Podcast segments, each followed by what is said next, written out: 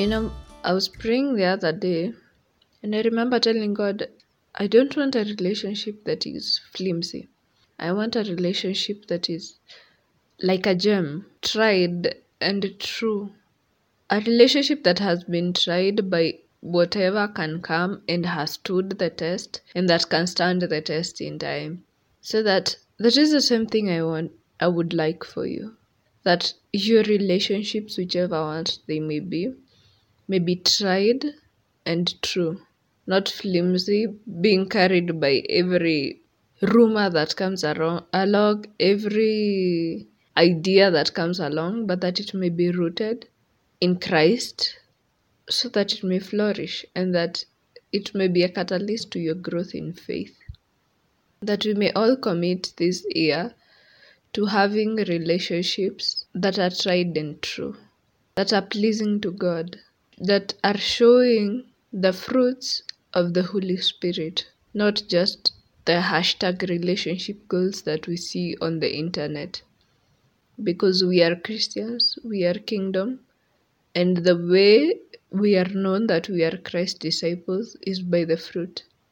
So our relationships ought to bear that fruit which pleases God, the fruit which we expect to have seen in Christ, ought to be reflected in the relationships that we have, not just smiles all around, which smiles are not bad, but it ought to be more than that, so that in growing in Christ, in growing in our relationships, we grow in the fruit and the gifts that we have.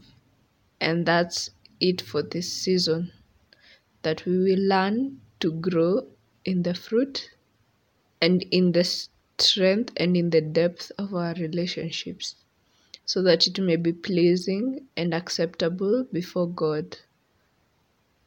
We are saying no to flimsy relationships that are based on ideas of the world. We want the kind of relationships that stand when put to the test. We want the kind of relationship that caused, as the Bible says, that caused Sarah to call Abraham master.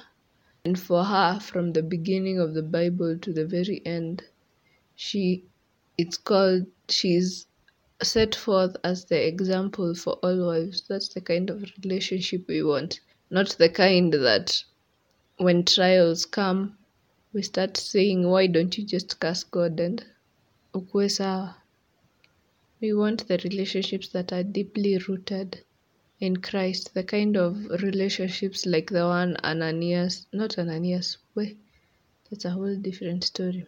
Priscilla and Aquila, Aquila had so that they were okay with going forth into ministry, moving from where they were needed to where they were ne- elsewhere they were needed, as long as the will of God was done. That's the kind of relationship we want, not the kind where when trials come, one person runs away and flees and leaves the gospel, or the kind of friendship where Paul in is it Ephesians, the book before Colossians, tells the two of them, you people as in saidieni hawa watu help these people they reconcile.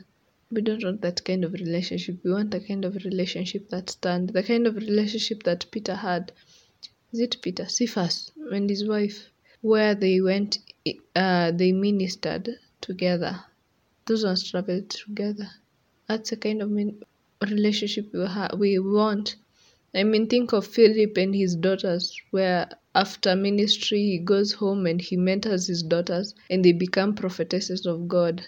So, the kind of relationships we want, not just the kind like um, David and his sons, Absalom and Am- Amnon, where he would not discipline them and they just turned against him. This that's not the kind of relationship you want. That is not a God defying relationship because God calls us to be set apart. That's what it means to be holy. And our relationships, as they are, must be holy. We must act in a manner worthy of the gospel of Christ. And our, our relationships must be conducted in a manner that is worthy of the gospel of Christ.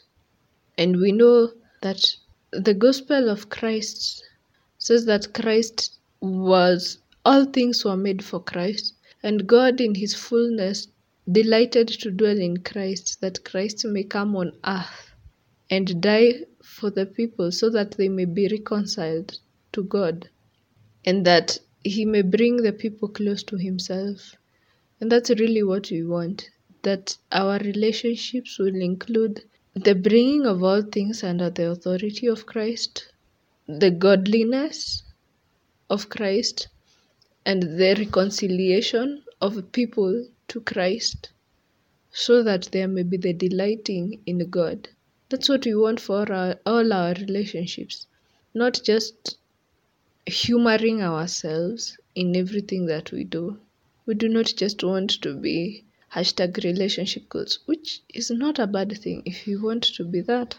If that, if hashtag relationship goals will embody what Christ did, if it will embody the gospel of Christ, then there is nothing wrong with that. But if hashtag relationship goals is more of touring and flaunting, then there's nothing godly in that. And so we want our relationships to be fruitful to multiply on this earth, to be able to till the land and maintain it. Those were the mandates that were given to men on earth.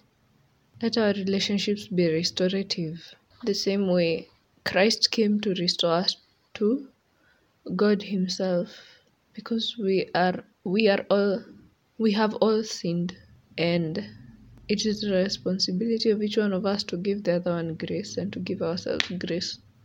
We, we would like our relationships to be the kind of place where a person knows if they fall, they are not going to be condemned. They will be corrected, but they will also receive grace because God is a God of mercy and He gives mercy to those whom He loves. That's a kind of kingdom relationship. And that's what we mean throughout this relationship, uh, this podcast, when we say we want a kingdom relationship. It's a kind of relationship when you stand before God and it's put to the fires of love. When the hair and stubble are burnt off, you will remain with a gem. And that gem, you can cast it down before God in worship. If your relationship cannot be offered as worship before God, then it is useless. It is pointless. It is a waste of time. It is better off not existing. It is a waste of oxygen. But if your relationship is a living sacrifice every day before God, it will become a fragrant offering, a pleasing sacrifice. That the same way Christ offered himself as such, you and that relationship will become an offering before God. And it can be worship to God, pleasing and acceptable. Because we do not want to have the kind of sacrifice that Abel gave, not Abel, Cain gave, that after the sacrifice, he goes and scrolls somewhere. And God has to come and tell him, Sin is crouching at your door. If you open the door, it will pounce on you. So, yes, we want to have a relationship that can be presented before God without shame or fear. And that does not mean that the relationship is perfect necessarily. That is not what we're talking about. We are talking about through the failures, through everything. We keep the vision that it's about God, it's about eternity, it's about Christ, not ourselves. Because hay and stubble will be burnt off, it means that there will be hay and stubble. After all, we are all inclined to sin. But at the end of the day, will there be a gem?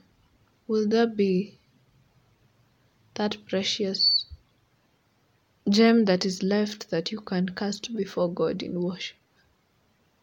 That time when you will be saying, Holy, holy, holy is the God Almighty. in His presence, in His very presence in person, will there be anything you will have to offer, or is it just the flimsy pleasures of this earth that will have been burnt off?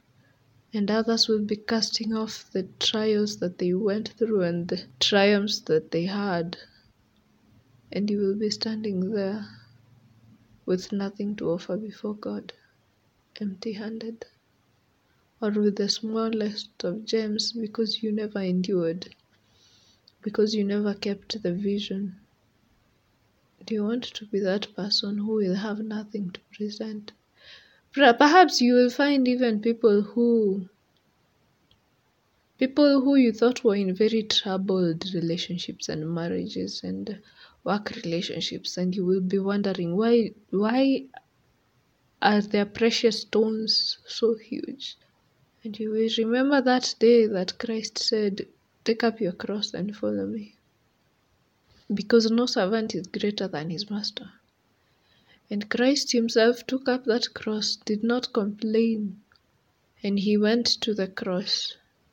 He went to Calvary, and he was offered himself a living sacrifice. Are you willing as a person to be offered as a living sacrifice to serve someone else? Are we willing to be offered as a living sacrifice in service of someone else in the littlest of things? Because everyone wants to be a hero almost everyone that is wants to be a hero to do the greatest things.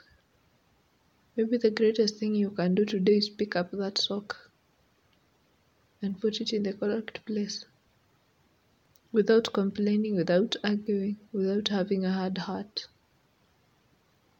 Because much of, like, think of besides the time that uh, Christ went to the cross publicly and the triumphal entry, a majority of Christ's ministries actually in it was not written down.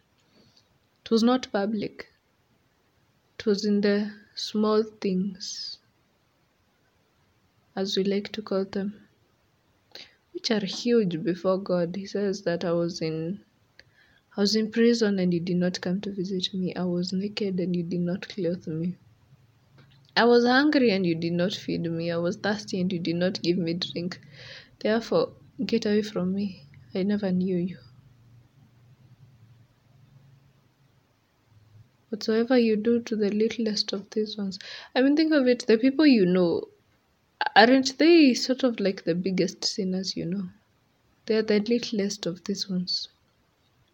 They're the littlest of the, the ones Christ knows. They're the littlest that we know before Christ because we know their sins so well. Yet Christ says, The littlest that we, you do to these ones, you do it to me. So at the end of the day, it will be Get away from me, I never knew you, or welcome home, good and faithful what? Good and faithful servant. Not master, not commander, servant because no, no servant is greater than his master. And Christ served, and he is our master. Therefore, we must serve. And that's the way of the kingdom relationship.